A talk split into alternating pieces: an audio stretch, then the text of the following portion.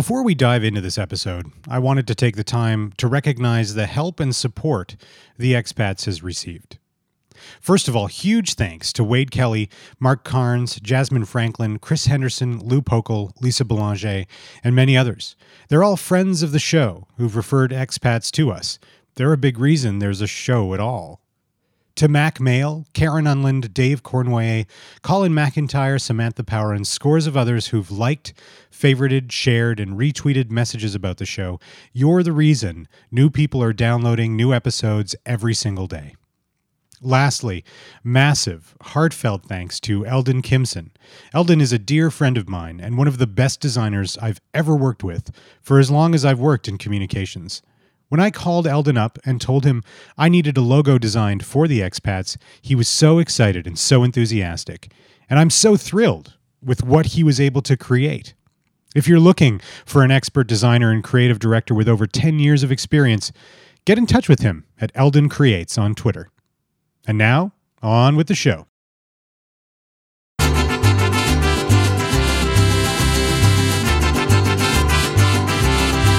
Millions of Canadians have had the opportunity to experience Mexico. An estimated 1.6 million visit the country each year. It's probably fair to say that most of those people don't get to see the real Mexico, the Mexico that most Mexicans experience. And even if you've never visited yourself, the name Mexico conjures all kinds of imagery, both representative of the country and decidedly not. Think Red Dead Redemption, The Three Amigos, tacos, quesadillas, federales, rich history and culture. Let's journey then to the nation's capital of Mexico City and see it through the eyes of a recent Canadian transplant on the expats.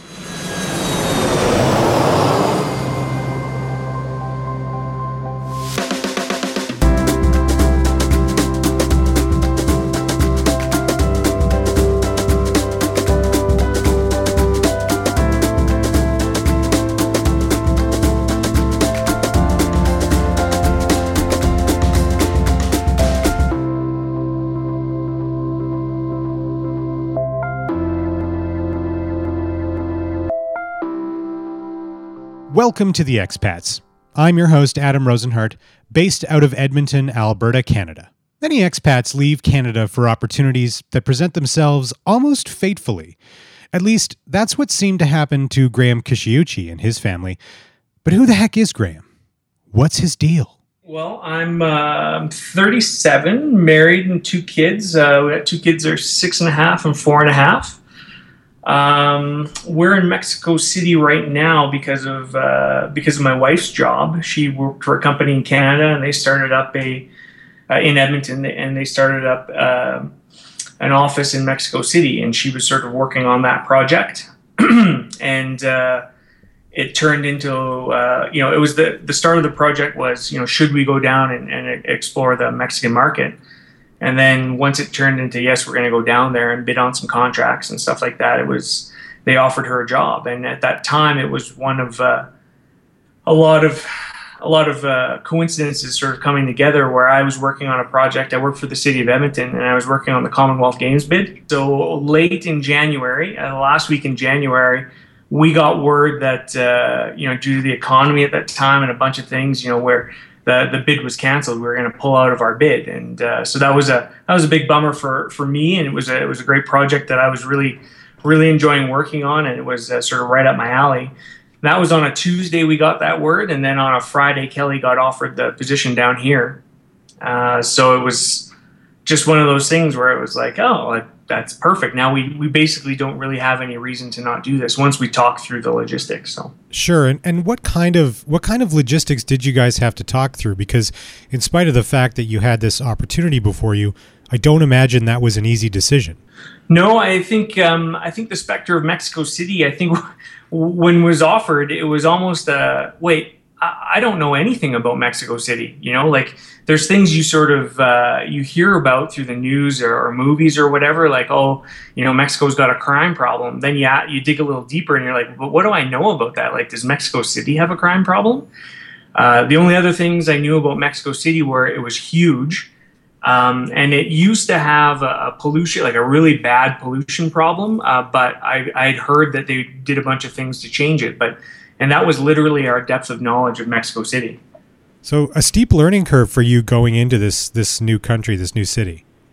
For sure, yeah. I think um, she got offered the position on Friday, and, and so basically that night and all through the weekend, it was just a lot of googling of you know Mexico City uh, pollution. Uh, what's it like for expats? You know, how big is the city? Uh, you know, what what are what is life like down there? Trying to figure it out. Then then on our own terms, we had to you know, one of the first reactions we have is like, oh, geez, that's a cool opportunity, but you know, we have kids. And then it was like, well, well, we have kids, but I mean, they're basically the perfect age. You know, six and four is you know getting into kindergarten, grade one, two kind of area, and it, and uh, it was like, well, they're you know, any younger it would be too hard. You know how little kids are pretty hard, and then any older, it becomes in a situation, oh, you're ruining my life. You know, you're making me move to Mexico City and you know leave my friends. So right now, we told we asked our kids like, "Hey, what do you think about Mexico City?" And they're like, "Great. You know, are we going tomorrow?" That's awesome. That's great. Yeah. So, how long have you been down there uh, so far? Uh, it's uh, almost exactly two months. Two months and one day so far. And tell me a little bit about this the adjustment period. I mean, when you arrived, did you have a place to stay? Are you guys looking to purchase a home?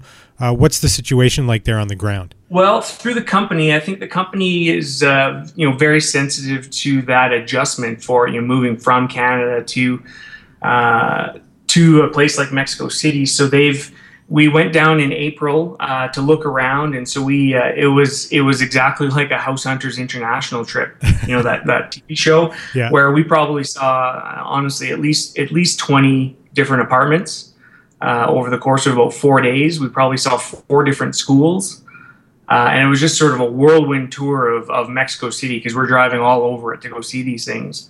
Um, yeah, so that was sort of phase one, and that would alleviated a lot of our our um, our concerns that you you have before you get to a place like what's it going to be like and how safe will I feel and could I see my kids here or could I see my you know my wife sort of uh, walking to work alone kind of thing that you know that stuff. Yeah, I imagine that would be uh, a bit of a stressful trip given the short period of time you had to do it in. Yeah, exactly. Yeah, but it was it was really good. I think we um, we packed a lot into it, and I think we uh, you know maybe a hair too much because we didn't really get to do any any touristy stuff, but uh, we got a really good sense of, you know, I think we can make a life here, and I think this will be a pretty exciting few years. And and so is that the time horizon for you guys? Just a couple of years at, at minimum? Yeah, I, I think uh, the contract is uh, two to four years. And I think we sort of work with the company uh, when we get towards two years to say, look, things are going great on both ends. Let's let's go another year, and, and that's where we're going. Okay, so you've been there two months. You you by now, I assume, had a bit of an opportunity to explore the city a little bit. What what are your first impressions? Does it really feel like a very foreign place? Um, I think yes and no. I think you know the there's there's some parts that are just very familiar of any sort of modern metropolitan city. You know, there's it has all the trappings of, of traffic and buildings and and parks and playgrounds and stuff. Um, you know, we, we Kelly and I previ- had previous experience living in Japan. We lived in Tokyo for a year uh, after university, and right downtown, there's we have a lot of flashbacks to uh, to Tokyo because it's such a huge city and has that same feel. Um, but I think that one thing that you know, as Canadians, you know, and certainly coming from Edmonton, there's a the biggest thing that stands out to me is just the depth of the history here. You know, they have. Uh, they have hundreds and hundreds of years of uh, of this being sort of the the capital. You know, like back in the 1300s, it was the started to become the capital of the Aztec Empire. You know, and it's just sort of continued on from there. Yeah, that would be pretty incredible. I would think.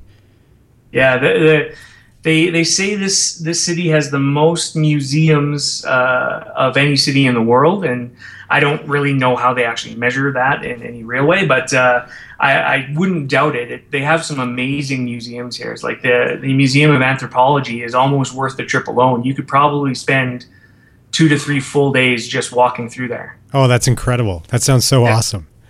So yeah, it's it's an amazing thing. Yeah. So in the two months that you've been down there, um, what have you been spending your time doing to sort of get uh, climatized to this new place? Well, um, so I've come down here with without a job, and so my wife's been working. We had about you know, a week and a half where we were both just settling into our apartment. Uh, when we moved down, we were in a, a, hotel for about three or four days while our apartment was just getting finalized. Then we moved our stuff over, um, which was basically what we could get on the plane, and then a shipment was coming later. And then what I've been doing is me and my kids have just been uh, settling into a bit of a routine where we we go and explore something in the morning. You know, we went to the pyramids a couple weeks ago, just uh, to the north northeast. You know, we go to all the museums I just mentioned. Uh, there's different parks. There's different areas around the city that are just interesting to see. And then um, in the afternoon, we kind of relax and try to do some administrative logistics stuff, like, you know, well, we had to do back to school shopping a couple weeks ago. We and you know trying to figure out how to do that in Mexico City and. Yeah, I, what? Tell me a bit about the I'm curious to know a little bit about the whether or not there's a language barrier. Do you do your wife speak Spanish or any other uh, languages other than English? And can you get by in Mexico City with just English? Yeah, we, we don't speak Spanish. Uh, we've been trying to learn as soon as we sort of finalized uh, that, yes, we're going to do this in, in April. Uh, we've been, you know, just trying to use some apps like Duolingo uh, on our phones and iPad and stuff like that to try to to get a bit of vocabulary. Um, I think Spanish is a language that I think uh, isn't too far off English. You know, it's not like learning Mandarin or Japanese or anything like that. Uh, yeah. Certainly, um, I think coming from Canada as well, because we just have so much French around. Even even in a province like Alberta, there's still still a lot of French. Um, those languages seem very similar. Like my my ability to read Spanish far outstrips my ability to speak Spanish because um, you can see signs and, and you, familiarity of words and some of the structures. You're like, oh, okay, that's saying that this is closed until Sunday or this opens at one o'clock or I can figure that out. But I think the, the language, the conversational Spanish is going to take a while. They just speak a lot faster. Plus, it's in a big city, so they speak even faster than, than the average uh, Mexican person. yeah, I bet. You mentioned um, morning excursions with the kids. What's it like experiencing this new place through their eyes? Do you think they appreciate that there's somewhere that's dramatically different from Canada? Yeah, you know, it's it's been really fun. I think uh, you know we've had a bit of an opportunity previously to go to Japan and you know travel around when you're young and, and have no kids. Um, but doing this with them at this point is is interesting because uh, a couple times a day we get somewhere and even if it's some things that you wouldn't even notice uh, that they pick up on are like hey that's just like home. We have that at home. Or like hey that's just like canada. And then there's other parts where like wow why, why are we doing this? Why can't we just do this the other way? And it's um, it's been an eye-opener i'm trying to think of some examples but you know just every little day at the park you know you see um, you know in the parks around our areas there's there's a lot of nannies out with the kids. Oh, really? You know, not, not a lot of parents, especially during the weekdays. Um, and then at that, there's not a lot of dads and their kids, like just the dads and the kids. Mm-hmm. So they, they sort of picked up on that, like once, because nannies kind of have a bit of a uniform down here, or somewhat. And uh, they're like, "So, Dad, what's going on? Like, who are those people with the kids?" And I'm like, "Well, you know, this is this is what happens down here." Yeah. So th- there is often sort of two Mexicos that get described by people. Um, there's, of yeah. course, the people with lower socioeconomic status. Uh, who are who are getting by, you know, maybe sometimes selling trinkets uh, in tourist areas, and then there's of course, you know, people who are a little bit wealthier. Have you had the opportunity to see both sides of Mexico City, or are you sort of, you know, upper middle class? Um, so yeah, I think you know your your comment about the two Mexicos is pretty true because there's really only there's really only rich people and then poor people, right? Yeah. And there's sort of two classes of, of poor people if you break it down further, where there's there's the poor and then there's like the super poor, and the super poor like you know are out in sort of the outskirts of the city, um, but the that's one thing that's really sta- stood out for us is like how rich the rich people are. It's it's uh, it's not something that we've really sort of experienced um, with like you know out out out our um, we just went for a walk this morning and uh, so we walked a little bit to get into the really sort of old money sort of area of uh, Mexico City. Mm-hmm. And uh, there's a there's a Ferrari dealership. There was a Aston Martin dealership like actual dealerships where they just have a whole bunch of Ferraris there. Um, And then literally on that street corner, there's a mom with a, a little baby in a string, and she's just trying to sell a trinket or just straight out like ask for a few pesos. Um, you know, and then there's guys that are working to build these buildings that these dealerships are in. And so we've asked some of our friends, we're like, so what are those guys making? And they're like, well, they're making about, you know, 20 to 50 pesos a day. Oh my God. Which is, which is like two to four dollars a day. Yeah. Yeah, it's a it's a subsidized lifestyle for sure. If you're if you're one of the wealthier people, I guess. Oh, it's crazy. Like we we're we're we're doing pretty well down here, you know, and we're feeling pretty comfortable. And it's, I think, I think it's a you know we've talked about it a lot. It's an awkward feeling, you know. It's a it's a really awkward feeling. Like we're really we're right in that weird spot where we're we're actually pretty poor compared to the actual rich people down here. yeah. Uh, we're like ungodly wealthy compared to a whole bunch of other people. So it's a it's a weird spot to be in, and it's not something. It's so exaggerated compared to Canada. Have the kids noticed the difference in in sort of wealth there? Have they commented on it at all? Yeah, I think uh, there's no way in Mexico City, as much as as much as it seems like the rich people are really trying to, to sort of isolate, uh, you know, uh, avoiding the poor population. Uh, there's just no way. There's just too many people. Um, you know, there's there's always people selling a little trinket. You know, when you drive, there's uh, there's people that as soon as there's a red light, they just they they come out and walk between the cars and they want to wash your windshield or they just are asking for for pesos or are selling random stuff like um, and they're actually it's pretty market driven. So in areas where at times of day and areas where mums uh, or dads are picking up their kids to and from school, they're selling like school supplies, you know, like a multiplication table or an abacus or something. But but it's everywhere and it's all the time, and there's always somebody where you know our kids look out the window of the car, we're walking by, and it's kind of like you know, especially our four year old who's a little younger is like, you know, Daddy, why why is that guy's clothes so dirty? And things like that, right? Or they've got an insatiable curiosity about that stuff. Yeah, and I think you know we've talked about that when we came down here because we noticed that in April. We we in April we came without our kids, um, and you know we were like, you know, I think it's going to be tough. There's going to be some tough moments where where there's mums and their basically little babies, you know, just sort of sitting on a sidewalk in front of a five star hotel, just asking for change, you know, and that's going to be a tough thing. But I also think that's a, a good thing. It's just sort of a a learning opportunity, you know, to throw a cliche out there, but it, it really is to say like, look, you know, life isn't just what you've experienced. You know, there's lots of different versions of life and you've got a pretty good one, you know, and you should, you should be thankful for that. Yeah, no question.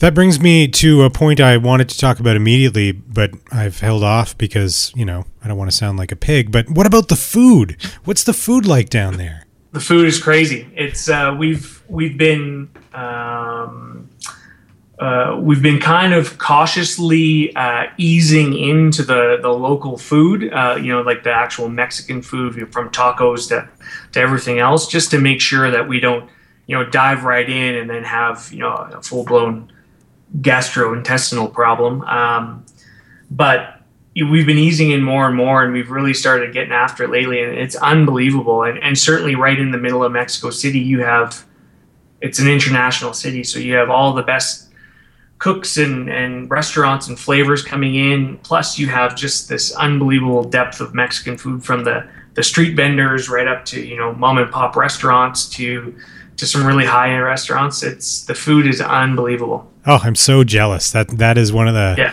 big things that would draw me down there for sure like before coming down, like I, I like Mexico Mexican food, but I didn't I didn't love it. It wasn't like oh I can't wait to have Mex- uh, Mexican food for lunch today or something. But like down here, like I everywhere except Mexico, I hate refried beans. Like they're they're really gross. The texture's weird and it tastes like uh, like wet cardboard. Um, but here it's unbelievable. Like I actually ordered it on purpose, right? So um, yeah, it's it's amazing. That's great. And I know you've only been down there for a couple months, but uh, is there anything that you've really been missing about home since you've been away? Uh, yeah, I mean, the standard stuff. So you know, the uh, the, par- the parents, you know, family. Uh, uh, friends, you know, the neighborhood and stuff like that. But uh, other than that, I think, uh, you know, one thing that we've been working through a lot of logistics trying to settle in in our life and a lot of administrative bureaucratic stuff in Mexico City. And I think whatever sort of bureaucratic frustrations you face in Canada uh, with, you know, passports or driver's license or anything like that, that is. Um, that is so inconsequential to the way bureaucracy works down here. it's uh, and then you add on to this sort of and, and, I, I hear this from a lot of people and I heard this from people before, but like oh you'll get used to the term mañana, which is like tomorrow or, or more accurately later. Um, and so everything is mañana and every there's it's it's almost like if I could sum it all up, it's sort of like the lack of of really uh, drilled down protocol like when you order something or a guy says he's coming, um, everything is in giant windows of time. Like it's like, oh, well, the guy who will be over to take a look at that leaky faucet, it's from eight till six. It's like eight till six. Like I, I have things to do. I can't, you know, it's not like between eight and 10 a.m. It's eight till 6 p.m. Right. And it's worse than waiting for the Shaw guy to show up. Yeah, exactly. And, and it's everything. And, the bureaucracy we for the school we had to register for a school and uh, we actually had to leave our birth certificates there and so we were shocked we were like look i don't I, you have a copy of it and you've seen the original but i'm not going to leave you our kids birth certificates no kidding and they said well you have to you know that's just what happens we have to make sure they're not counterfeit and that's just the process don't worry you'll get them back if you need them for something just call us and come get them and i tried to explain like in canada like other than updating your passport because it's expired, you would never leave that kind of document with somebody. Yeah. Wow. But here it's just like all the kids had to leave it with them. And so for they were looking at me like I had two heads like why are you being so weird about this? Just give me the document. And then for me I was like what how can you be asking me to just give you this? No kidding. yeah. Have you uh, have you had to bribe anybody? No, no, and I think there's sort of a it's more of a tipping culture down here. So I mean that's a really shallow like end of bribing. So the maintenance guys around the building, we kind of gave them, you know, 50 pesos. Like uh, first couple times they came around to do stuff and just to say, hey, we're kind of nice people and you know that kind of stuff. Uh, but there's been no uh, where somebody's denied us access to something and then kind of hinted at like, well, uh, there's a there's a phrase that I don't know, but I've been clued into it where they say like, well, if you could give me a hand, and a hand means 500 pesos, and so we through the company they've kind of uh, they've briefed us on security issues and bribes and stuff like that, and they said. As a practice, don't bribe anybody. Don't offer to bribe anybody. But if you ever feel like, uh, if you ever feel like you need, you're in, in potential trouble, with either with either the police or somebody else, and you feel like a bribe will get you out of there, uh, do it. Um, so the whole security briefing part was both uh, great uh, and also terrifying. yeah, I'm sure. Um, we have uh, we did proof of life kits, uh, like just like the movies. Wow. Where I I've submitted fingerprints and DNA, like a saliva sample, and as well for my kids and my wife. And uh, you know, we have secret questions and stuff like that. So if we call and you know, Kelly's Kelly asked me, so how did uh, you know how did helicopter flight school or you know just something random that sounds normal, but like I know she doesn't do. I know something's up. Jeez. Yeah, it was a really really surreal experience. There's been some pretty surreal experiences so far. Like the other thing is there's lots of security around. There is no apartment building and no house in the sort of downtownish and greater downtownish area that doesn't have fences and guards out front. Like our building has has guys at every entrance outside, and they have Uzis. Holy cow! Yeah. Wow. Does that do you does that make you feel safer? Uh, it's it's unsettling. I'm not sure. Like I think the net effect is just sort of a zero, right? Like it's nice that they're there, uh, I guess, um, but it's also unsettling that there's li- I I see multiple Uzis and shotguns every day, which is really weird for a Canadian, I guess. For sure. I think this kind of interview would be uh, certainly different every sort of six months. You know, moving forward, uh, I think we've we've dove in and we've had a, a pretty immersive first two months, but I'm, I imagine the next couple of years will be even more so. Two months along, and the Kishiuchis are finding their footing south of the U.S. border down Mexico Way. And hey, maybe we'll check in with him and his family after they've had more time to settle into their new life as expats. Thank you for listening to this episode of the show. If there are any expats you think I should be speaking with, have them email me at info at expatspodcast.ca or send me an email yourself. And let's create this global network of Canadians living abroad. You can now follow us on Twitter at Expats Podcast, and we even have a handy dandy Facebook page. Just look for The Expats. I've been your host, Adam Rozenhart. If you liked this episode, do me a big favor and leave us a review on iTunes. Thank you so much for listening, and we'll catch up again in a couple of weeks.